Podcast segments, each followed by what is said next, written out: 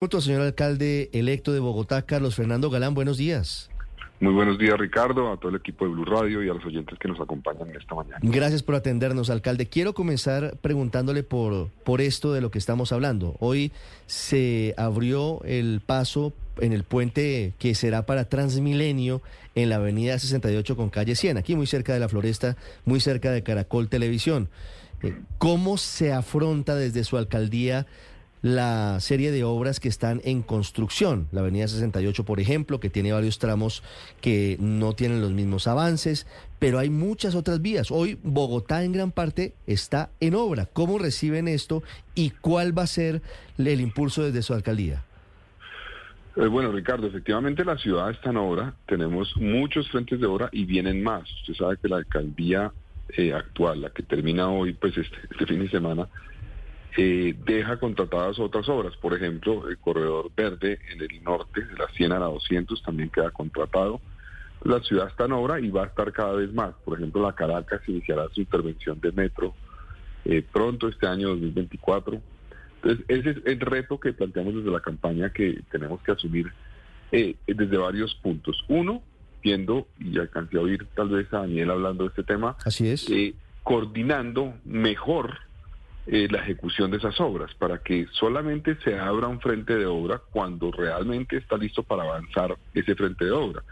Y no simplemente para mostrar un avance, pero que le faltan todavía eventualmente conceptos del acueducto o permisos del acueducto o temas que tienen que ver eventualmente con otras entidades que van a llevar a que la obra se abra. This podcast is sponsored by Cloud Optimizer. As a business owner or IT manager, are your cloud investment costs going up and you don't know why? It's time for Cloud Optimizer. As you migrate your business to the cloud, what you're spending and why you're spending it can get a little hazy. But Cloud Optimizer clears up the mystery and puts the cloud to work for you. Cloud Optimizer starts by analyzing usage patterns, right sizing resources, leveraging discounts you may not be aware of, implementing automation, and much more. And by reducing unnecessary expenses and maximizing performance, Cloud Optimizer guarantees you a savings of five times what you spend for their service. As you utilize cloud based services more and more, you don't have to lose sight or control of your spend. You can stay agile, streamline your costs, and optimize your performance, plus save significant money with Cloud Optimizer. Make the cloud work for you with Cloud Optimizer. Get a free assessment and find out how much you can save by going to cloudoptimizer.com. Go to cloudoptimizer.com for your free assessment. That's cloudoptimizer.com. Pero no se avance como, como está proyectado. Eso, eso no puede ser. Entonces vamos a trabajar para coordinar mejor a las entidades y de esa forma lograr que las intervenciones se hagan y sean más eficientes para que el impacto sea menor. Pero primero tenemos que recibir, revisar en qué están las obras. Tuvimos en el empalme obviamente una información eh, muy importante al respecto. Por ejemplo, la que usted menciona tiene algunos problemas. Hay tramos, eh, por lo menos tres de los nueve tramos de la Toncal de la 68 que tienen retrasos significativos. Uno particularmente, el tramo 6, que es el que está más o menos al norte de la calle 63.